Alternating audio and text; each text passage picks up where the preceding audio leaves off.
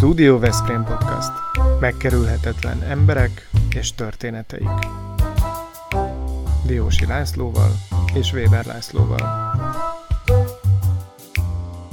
Mi tényleg a valóságról beszélgetünk. Kedves nézőink és hallgatóink a Studio Veszprém Podcast jelen epizódjában Csillag Zsoltal beszélgetünk, aki a Panon Egyetem kancellárja. Szerbusz Zsolt, üdvözlünk a műsorban. Szerbusz, sziasztok, szeretettel köszöntök mindenkit. Ez a kancellár szó, ez egy kicsit olyan avittasan hangzik, olyan, mint a főispán, de ugyanakkor a mai világunkban, a mai korban azért egészen más feladatok vannak, feladatok várnak egy egy olyan vezetőre, akinek a pénzügygazdálkodás, beruházásokat, fejlesztéseket kell alapvetően menedzselni. Szóval világosítsál fel minket, légy szíves, és a nézőket, hogy mi is a te teendőd valójában a kancellári feladatok ellátását illetően. Ugye nagyjából 8 évvel ezelőtt változott úgy a felsőoktatási törvény, ugye akkor még csak állami, illetőleg nem állami egyházi intézmények voltak, és azokra vonatkozott hogy az állami intézményeknél a korábbi hagyományos felállás, tehát hogy a rektor vezeti az intézményt, ahelyett egy úgynevezett duális vezetést léptetett életbe, hogy a rektor és a kancellár vezeti az intézményt, és olyan módon lettek megbontva azok a területek, amiért felelnek, hogy a rektor a akadémiai területért felel, tehát oktatás, kutatás, ő a szakmai munkának az irányítója, ő az intézmény első számú vezetője továbbra is, a kancellár az pedig egyfajta vezérigazgató. Egyébként van is olyan intézmény, ahol ez is a neve. A kancellár a működtetésért felel. Tehát minden olyan terület, ami gazdasági, jogi, beszerzés, projektfejlesztés, üzemeltetés, műszak, hmm. vagyontárgyak, ez a, ez a kancellárhoz tartozik. Én azt gondolom, hogy a, bár sokféle modell szerint lehet működtetni egy intézményt, az a ráció azért mindenképpen szerintem felfedezhető volt emögött a dolog mögött, hogy ez már nagyon régóta nem egy egyemberes feladat. Tehát a mostani egyetemek már annyira összetett működéssel bírnak, annyi olyan tevékenységet folytatnak itt az uniós pályázatoktól elkezdve a saját beruházásokig, hogy ezt egy ember átlássa, én azt gondolom, hogy az egy, az egy nagyon ritka uh-huh. eset. Uh-huh. Zsolt, ezt úgy, bocsánat, csak igen. ha már így belecsaptunk, akkor én is hadd csapjak a közepébe. Te, mint menedzsmenttel foglalkozó, egészen biztosan osztod azt a nézetet, hogy nincs olyan változtatás, ami csak és kizárólag előnyökkel járna. Én mégis azt kérem tőled, hogy a legfontosabb előnyt, ami a változás után bekövetkezett, azt emelt ki nekünk, illetve hát azt is, amiről le kellett mondani, amiről hát sérelemmel, vagy sére, sérelem nélkül, de valakinek azt kellett mondani, hogy akkor ezt el kell engednünk, ami a korábbi időszakot jellemezte. Én azt gondolom, hogy van egy nagyon fontos dolog, ami talán a lényegen volt a magának a kancellári pozíció létrehozásának, meg a rendszernek. Ugye egy egyetemi rendszerbe a rektort azt gyakorlatilag az akkor még egyetemi tanácsnak, most már szenátusnak hívott testület határozati javaslata alapján az ágazat irányító felterjesztésére ugye a köztársasági elnök nevezte ki.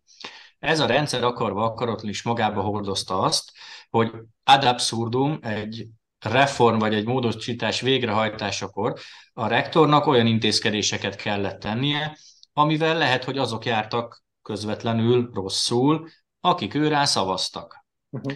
Na most a kancellárt azt olyan módon emelte bele a jogszabály a rendszer, hogy a kancellárnak nem volt főnöke az egyetemen belül, nem dolga és nem is feladata és nem is joga, hogy a szakmai dolgokba beleszóljon, de a gazdálkodásért és a racionális gazdálkodásért felel. És azért azt gondolom, hogy volt egy nagyon jó indikátor ennek a történetnek. Ágazati szinten megnézték a felsőoktatási intézmények maradványát, tehát a maradvány pénzösszeget év végén, az utolsó olyan évben, amikor még nem voltak kancellárok, és az első olyan év végén, amikor már voltak. És e között az összeg között több mint 200 milliárd forintos különbség volt felsőoktatási szinten, úgy, hogy én azt gondolom, hogy senki nem olvasott olyat az újságban, hogy megszűnt egyetem, meg megszűnt kar, meg, meg több ezer ember ki lett rúgva. Tehát, hogy ekkora gap volt egész egyszerűen a rendszerbe, amit igenis meg lehetett fogni. Nyilván ezt akár meddig nem lehet fölfele vinni, mert hát minden működésnek vannak költségei, de már maga az, hogy a, a kancellár tudott úgymond függetlenül dönteni. Nem függött attól más emberek jó indulatától, vagy szavazatától. Ez azért a gazdálkodást nagyon sokszor kiegyenesítette. Na, de azért egy kényes kérdést tegyünk föl. Ebből viszont az következik, hogy ha a kancellár ilyen kvázi hatalommal, befolyással, súlyjal rendelkezik, akkor azért az egyéniségnek, az ő egyéniségének, felkészültségének, tudásának óriási szerepe van. Tehát én azt gondolom, hogy ez egy nagyon nagy kihívás. Vívódtál-e akkor, amikor ez fölmerült? Mert nem, nem egyszerű dolog egy ilyen szituációban helytállni, azt gondolom. Ö, teljesen egyetértek veled, hát szerintem bolond is lettem volna, hogyha nem vívódtam volna rajta. Ö, ott kezdődik, hogy a kancellári terület sem egy one man show. Tehát azért nyilvánvalóan nagyon nehéz olyan ember találni, aki egyszerre jogász, meg közgazdász, meg beszerző, meg üzemeltető, meg gépészfőnök, ilyen ember nincsen. Tehát itt is egy, egy nagyon komoly, összetett csapatba kell gondolkodni. A másik meg, hogy én azért ezt szoktam vallani, hogy sokféle vezetési szisztémában lehet egy szervezetet jól vagy rosszul működtetni. A kulcs az mindig az ember. Ha az az ember, aki azban az adott tisztségben van, ő akarja, szeretné jól csinálni, tesz ebbe energiát, és lojális ahhoz a szervezethez, ahol ezt a tisztséget betölti, akkor én azt gondolom, hogy ez működni fog. Ha bármelyik ezek közül ö, nem áll rendelkezésre, a, akár az attitűdbe, akár a, a felkészültség vagy szorgalomba, akkor a, akkor a rendszer nem fog hatékonyan működni. Uh-huh.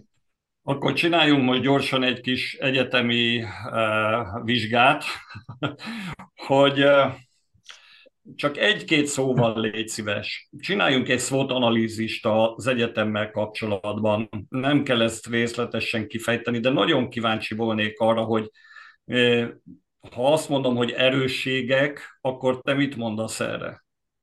Mindenképpen azt mondanám, hogy tudományos potenciál, ugye mi klasszikus egyetem vagyunk, nem főiskolából lett egyetem.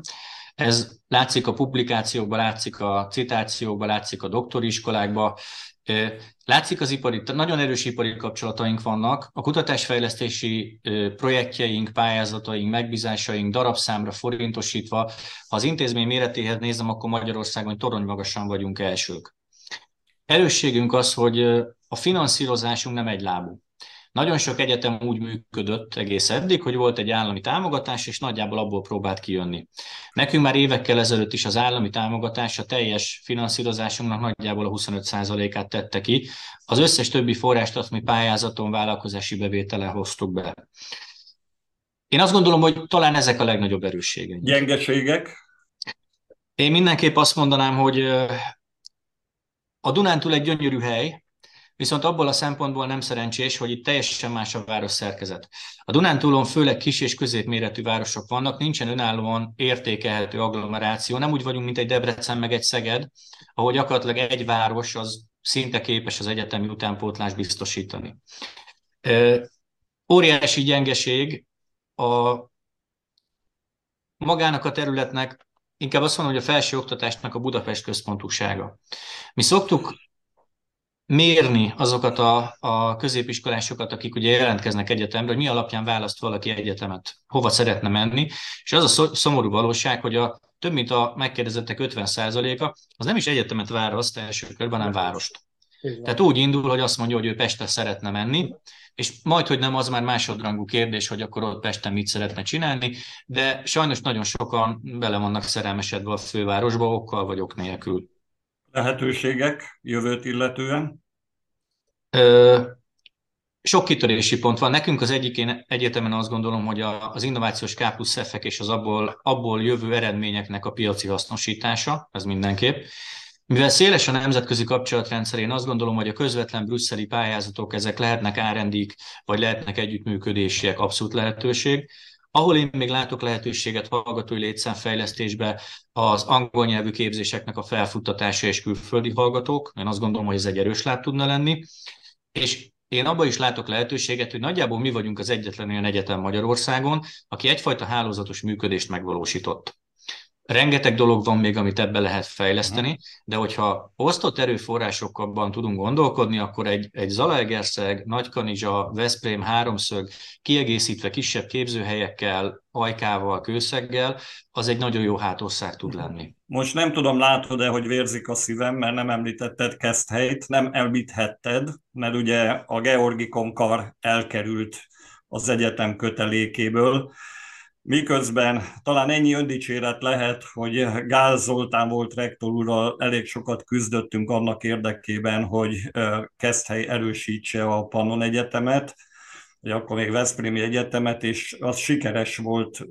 Most viszont pont a központosítás jegyében elkerült innen.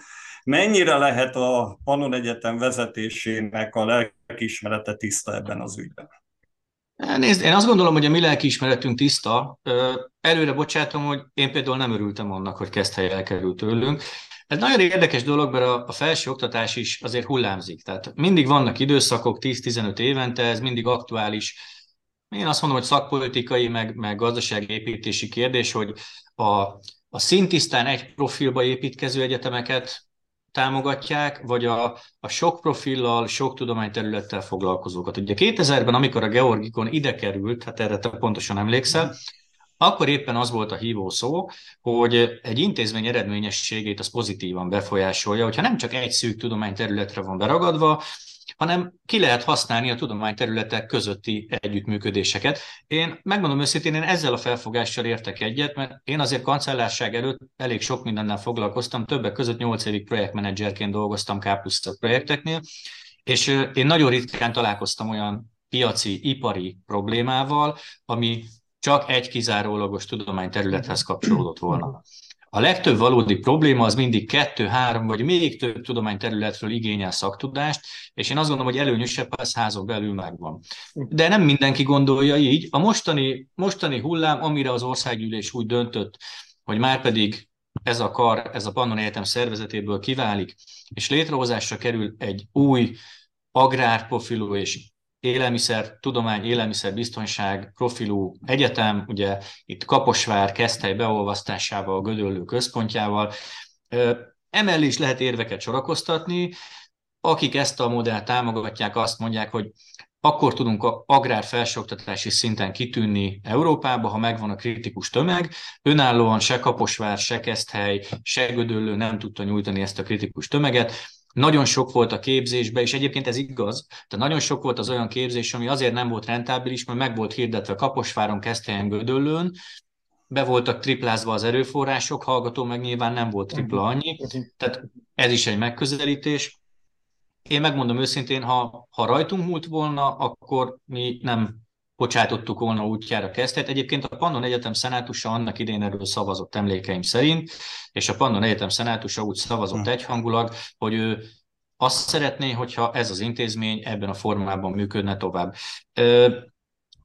Megmondom őszintén, hogy mivel ezt a döntést nem mi hoztuk, én, én ezzel olyan nagyon sokat nem tudok. Ez egy adottság, uh-huh. ezt elfogadtuk, mi így, él, így élünk tovább.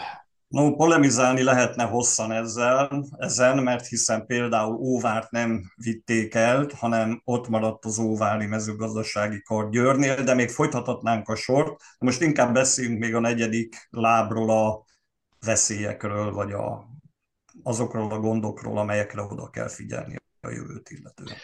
Hát én azt gondolom, hogy az egyik nagyon komoly veszély, és ez, ez nem csak Pannon Egyetem, tehát ez azért nagyjából a magyar felsőoktatás legtöbb egyetemére igaz, hogy az uniós források és a főleg uniós, részben vagy egészben uniós finanszírozású pályázatok az egy nagyon komoly finanszírozási láb.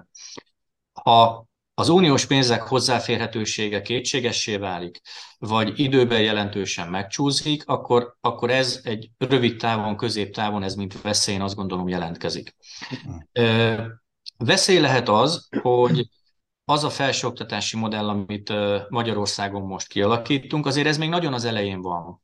Ugye megtörtént ez a modellváltás, ami az elmúlt évben, meg az azt megelőző évben nagyjából 20 felsőoktatási intézményt, egyetemet érintett Magyarországon. Én azt gondolom, hogy ebben rengeteg lehetőség van, viszont azért itt még tanuljuk ezt a, ezt a rendszert. Mi is, meg egyébként a fenntartók is tanulják. Biztos vagyok benne, hogy lesznek ennek még gyerekbetegségei, tehát ennek szerintem még egy két-három év kell, amíg, amíg ez ténylegesen ki tudja forni magát. Uh-huh. Uh-huh. Zsolt, szeretjük mi felismerni azokat a dolgokat, amikben Veszprém különleges, és ezeket megmutatni. Szerintem találtunk egy ilyet. Van-e olyan kancellár még Magyarországon jelen pillanatban, aki egykori hök elnök abban az intézményben, ahol egyébként tevékenykedik?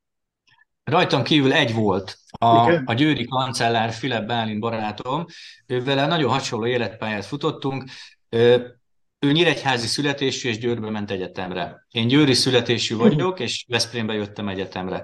Nagyjából egy időben kerültünk be az intézmény hallgatói önkormányzatába, ő Győrbe, én Veszprémben. Egyszerre lettünk hökelnökök, ő Győrbe, én Veszprémben. Először ő volt a, a Hajók Északnyugat Magyarországi régiójának az elnöke, utána nőttem én, én voltam az ő utódja. Nagyjából egyszerre kezdtünk el dolgozni az egyetemen belül, ő Győrbe, én Veszprémbe. Mind a ketten voltunk hát nagyon sokféle pozícióba, asszisztenskedtünk, aztán menedzserkedtünk, aztán vezettünk szervezeti egységet. Tehát én azt gondolom, lehet mondani, hogy, hogy azért nagyon sok helyről láttuk ezt az intézményt, és utána először ő pályázott kancellárnak, és nevezték ki ugye az első körben, amikor mhm. bejött ez a modell, akkor ő kancellár lett. Én a második körös kancellárok között kezdtem, tehát először ugye Veszprémbe Kovács Gyula volt a kancellár, és én őt követtem. Nagyon hasonló. Egy kezdhelyi ember egyébként, ugye?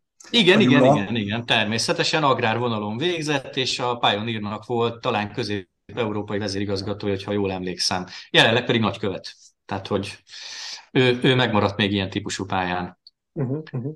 No, Na, ha tehát... már itt tartunk, bocsánat, csak még akkor ezt a hökvonalat zárjuk, mert hogy engem az érdekelne, rendkívül érdekelne, hogy a kancellárnak van-e dolga a hökkel, nyilván van, és hogy mi az az aktuális legnagyobb probléma, amit te most egy másik székből kell, hogy szemlélj, amivel ott kopogtatnak az ajtódon a hökösök, egykori önmagad. Megmondom őszintén, hogy ugye közvetlenül, hát ha én a munkakör leírásomat megnézem, akkor nyilván nekem közvetlenül olyan sok dolgom a hökkel nem lenne. Viszont én azt gondolom, hogy ha, ha megkérdeznénk a hökelnököt, akkor akkor ő is megerősíteni, hogy én azért mindenben igyekszem őket támogatni. Én azért nem felejtettem el azt, hogy hát én itt voltam hallgató, én azért hallgatói meg hökös szemmel is láttam a rendszerben olyan hibákat, hiányosságokat, vagy inkább azt mondom, hogy lehetőségeket, amit lehetne jobban, szebben csinálni, és én ezért hajlamos vagyok kiállni értük olyankor is, amikor nem biztos, hogy közvetlenül az az én munkakörömbe tartozna, de én azért igyekszem vigyázni rájuk. Egyébként hál' Istenért nagyon nem kell rájuk vigyázni, mert ügyes kis csapat van most is a Högből Veszprémben. Okay. Szóval ez a kancellárság, ez egy nagyon komoly pozíció, nagyon ridegen is hangzik, és nagyon konzervatív módon, de ugyanakkor meg tudjuk rólad, hogy te egy közösségi ember vagy, szívesen vagy a barátokkal, a társaság középpontjában szoktál lenni. Tehát ez még a hökös időkből származik, közösségi oldalakon vagy rajta, szóval ez, ez nem olyan, mint egy olyan egyetemi feladat, amiről gondolják az emberek, hogy na hát itt egy rátarti megjelenésű valaki jelenik meg. Megmondom őszintén, hogy igen, nyilván ez van ebben része annak, hogy én a hallgatói önkormányzatban dolgoztam, és mi a szerveztünk gólyatábort annak idején, meg e-fotót, meg egyetemi napokat, meg voltam diákrektori hivatalban, tehát hogy én ez igyekeztem minden ilyesmiben részt venni. Valahol viszont azt gondolom, hogy a, tehát nem véletlen, egyébként pont a győri példát tudom erre mondani, hogy azért a kancellári rendszer, ha őszinték vagyunk, voltak egyetemek, ahol ez nagyon nem működött, ahol gyakorlatilag kis túlzással arra ment el az energia fele, hogy a, az akadémiai területvezetés és a kancellárvezetés ott egymáson próbált fogást találni, meg én azt gondolom, hogy voltak egyetemek, ahol ez igenis működött. És, és igazából mindenki egy picit jobban jött ki belőle, mint korábban. Na most nem, nem vagyok olyan bátor, hogy azt mondjam, hogy itt egy az egyes megfeleltetés van, de azért furcsa módon azokon az intézményeken, ahol a kancellár nem idegen ember volt. Tehát nem egy olyan ember, aki, aki megjelent a Blue Sky-ból, és akkor egyszer csak kancellár lett nagyon erős jogkörökkel, hanem olyan, aki annak a közösségnek volt korábban is a része, az valahogy sokkal jobban tudott érvényesülni, ott, ott valahogy nagyobb volt az egyetértés, mit ad Isten, eredményesebb lett az intézmény is. Tehát, hogyha valaki már úgy kezdte ezt a dolgot, hogy ő, ő is az intézménynek a része, és lojális ahhoz az intézményhez, akkor, akkor jobban alakultak azért ezek a, ezek a feladatok, és szerintem ennek, az a, ennek a része az, hogy közösségi embernek is kell lenni. A kancellár egy alkalmazott. Én ugyanolyan alkalmazott vagyok, mint egy adjunktus, egy tanársegéd, egy műszaki igazgató, vagy éppen a portás, csak más a dolgom. De ettől még én nem vagyok se több, se kevesebb. Zsolt, te a felnőtt életedet gyakorlatilag a Veszprémi Egyetemen töltöd. Ezt mondhatjuk. Most, hogyha egy kicsit előre utazunk az időbe, a felnőtt életed következő szakaszában, mondjuk egy húsz évet, te hol látod Veszprémet, és ebben a te helyedet, mármint az egyetemet? Ó, ez mind a kettő nagyon nehéz kérdés. Én azt szeretném, hogyha 20 év múlva a Pannon Egyetem az egy stabil méretű, és ezt most szándékosan így mondom, és majd mindjárt magyarázom is, és egy nemzetközi viszonylatban legalább két-három tudományterületen igenis nagy respektel bíró olyan intézmény, ami önállóan áll a lábán gazdaságilag. És akkor, akkor bontanám, hogy, hogy melyikre mire gondolok. Ugye nagyon sokáig úgy működött Magyarországon a, a felsőoktatásnak a finanszírozása, hogy gyakorlatilag volt egy normatív alap. Nagyon egyszerűen, ahány hallgatód volt, annyiszor megkaptad a hallgató után járó képzési támogatást, annyi pénze volt az intézménynek. Ezen azért most a modellváltás már formált. Egyébként meggyőződésem, hogy egy sokkal jobb irányba, ugyanis nem egy ékegyszerűségű finanszírozásunk van, hogy egyféleképpen kapsz pénzt és költsd el, hanem van hét különböző jogcím, mindegyik jogcímnek van olyan része, ami garantált, tehát amit a működésre fordíthatunk, meg vannak olyan részei, amit abban az esetben kapunk meg, a hozzá kapcsolódó vállalásokat teljesítjük. És ezek a vállalások vonatkoznak képzésre, vonatkoznak tudományos teljesítményre, vonatkoznak piaci teljesítményre, stb. Egy valami látszik. Az a modell, ami egy jó ideig működött, és nagyjából valahol szerintem a, a 2004-5 környékén érte a csúcsát, nevezetesen, hogy egyre több hallgató volt a felsőoktatásba, ezért volt annyi normatív, hogy az intézmények megértek belőle, ez már nem tartható. Tehát, hogyha ha a tényeket nézzük, kettő évvel ezelőtt nagyjából 117 ezer középiskolást vettek fel egyetemre, viszont csak 91 ezer kisgyerek született Magyarországon. Tehát már most is benne vagyunk egy demográfiai gödörbe, de még messze nem értük el ennek a gödörnek az alját. Az a működési modell, az a finanszírozási modell, hogy majd tudunk fölvenni annyi magyar hallgatót, hogy az utánuk járó képzési normatívából az intézmény megéljen, ez, ez nem reális. Ki kell növeszteni azokat a lábakat, amivel ezt az állami támogatást piaci oldalról ki lehet egészíteni, és ehhez kellnek a nemzetközi kapcsolatok, ehhez kellnek a pályázatok, és ehhez kellnek az ipari bevételek. Tehát akkor 20 év múlva az egyetem ebben az új modellben, ezekben rendkívül erős tud lenni, és ezekben lesz a meghatáro- az egyik meghatározó intézmény. Ez a, ez a működtetési része. Aha. Bár nem, nem hozzám tartozik, de én azt gondolom, hogy nincs két egyetem, tehát nincs két pannon egyetem, nincsen egy rektori meg kancellári pannon egyetem, egy pannon egyetem van, tehát mindenkinek azért kell dolgozni, nekem is, rektornak is, bárkinek, hogy ez jól működjön. Uh-huh. Ha őszinték vagyunk, akkor most is tudunk mondani olyan képzéseket, meg tudományterületeket, amiben a Pannon Egyetem erősnek számít, de azért most még nem nagyon tudunk olyanokat mondani, amire akár és most nem Németországot mondom, de akár Csehországba, akár Lengyelországba, akár Ausztriába azt mondják, hogy jó, hát akkor ez meg ez a képzés, ez igazából Európába, mondjuk Magyarországon és azon belül Veszprémben az egyik legerősebb. Ezt egy ilyen stratégiai célként fogalmaztuk meg a fenntartóval közösen, hogy középtávon kell, hogy legyen, nem kell tíznek lennie, de legyen két-három olyan képzés, vagy olyan fakultás, amire igenis legalább közép-európai szinten azt tudjuk mondani, hogy ott azért fönn vagyunk azon a, azon a táblán. Uh-huh. Tehát itt nyilván egyszerre kell megfelelni annak, hogy hát kell a környékre majd óvónő, meg tanító, meg uh-huh. kell gépészmérnök, meg informatikus a, a valaónak vagy a kontinak a házjári úton, tehát nyilván ezeknek is meg kell tudni felelni, de én azt gondolom, hogy akkor rakjuk föl magunkat igazán a térképre, hogyha nemzetközi viszonylatban is lesz egy, kettő, vagy mondjuk három olyan képzés, ami európai Súg, szinten megemlítik. Súgi nekünk ebben, hogy, hogy hogy látod, mi lesz ez az egy-kettő, már csak ilyen pályorientációs célra is, hogy aki most ezt nézi, és a gyerekét orientálni akarja 15-20 évvel későbbi tanulmányaira. Mondj, mondj uh, mi, mi az az egy-kettő-három? Jelenleg még azért nem merném bevenni a kapszulát, hogy amit mondok, az, az biztos, nem hogy úgy fog megvalósulni. Ilyet, nem de én, én nagyon bízom abba, hogy a, a műszaki képzések kapcsán, a körforgásos gazdaság, a megújuló energiák kapcsán lesz olyan képzés, és én nagyon bízom benne, hogy az informatikai terület is ezek közé fog majd tartozni. Uh-huh. Uh-huh. Anélkül nem fejeződhet be ez a beszélgetés, hogy rólad egy kicsit többet ne tudjunk, mint magánemberről, mert azért az is fontos, hogy megismerjük a beszélgető partnereinket, és a, természetesen akik néznek és hallgatnak minket. Tehát a nyomozati anyagainkból az derült ki, hogy te például nem vezetsz gépkocsit. Így van. Miért nem vezetsz gépkocsit? Nem tudtál csinálni egy jó gépjármű vizsgát, vagy mi történt? Ö, hát egyébként, hogyha tehát tényszerűen válaszolok, mert nincs jogosítványom. De egyébként nagyon érdekes a kérdés, általában hogy néznek furán az emberek, amikor így kiderül, hogy hát, hogy a pitypangban nincs nekem jogosítványom, és miért nem vezetek. Ennek az a háttere, hogy én Győrben nőttem föl, ugye ott jártam általános iskolába, Győrben a Révai gimnáziumba érettségiztem, és egyetemre jöttem, akkor még Veszprémbe a Veszprém Egyetemre.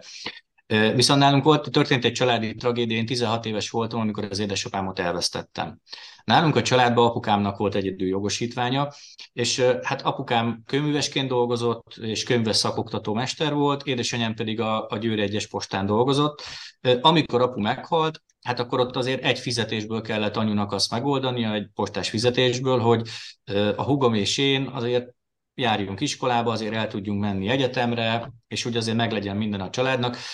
Nyilván, amikor apu meghalt, akkor a, a volt egy sárga dácsiánk, akkor azt az autót eladtuk, és ott jó darabig nem, nem állt fenn az a veszély, hogy lesz annyi pénzünk, hogy ott most mi autót fogunk venni, vagy nem volt értelme jogosítványt csinálni. Elkezdtük az egyetemet, haladtam előre rajta, akkor még mindig nem volt az a veszély, hogy én nagyon vezetni fogok, és amikor elkezdtem dolgozni, és már volt úgy fizetésem, hogy önállóan képes lettem volna nyilván jogosítványt és, és autót vásárolni, akkor én pedig annyira megszoktam már azt, hogy, hogy én nekem nincs jogosítványom, hogy elmúlt, megmondom őszintén, az igény. És hogy, hogy mondjak valami szépet, jót azért nyilván Veszprémről is, Veszprémnek én azt gondolom, megvan az az óriási előnye, hogy nincs az a hely, amit így gyalog vagy tömegközlekedéssel ne lehetne, vagy akár biciklivel könnyen megközelíteni. Tehát engem ez így a, a napi életben abszolút semmilyen módon nem zavart.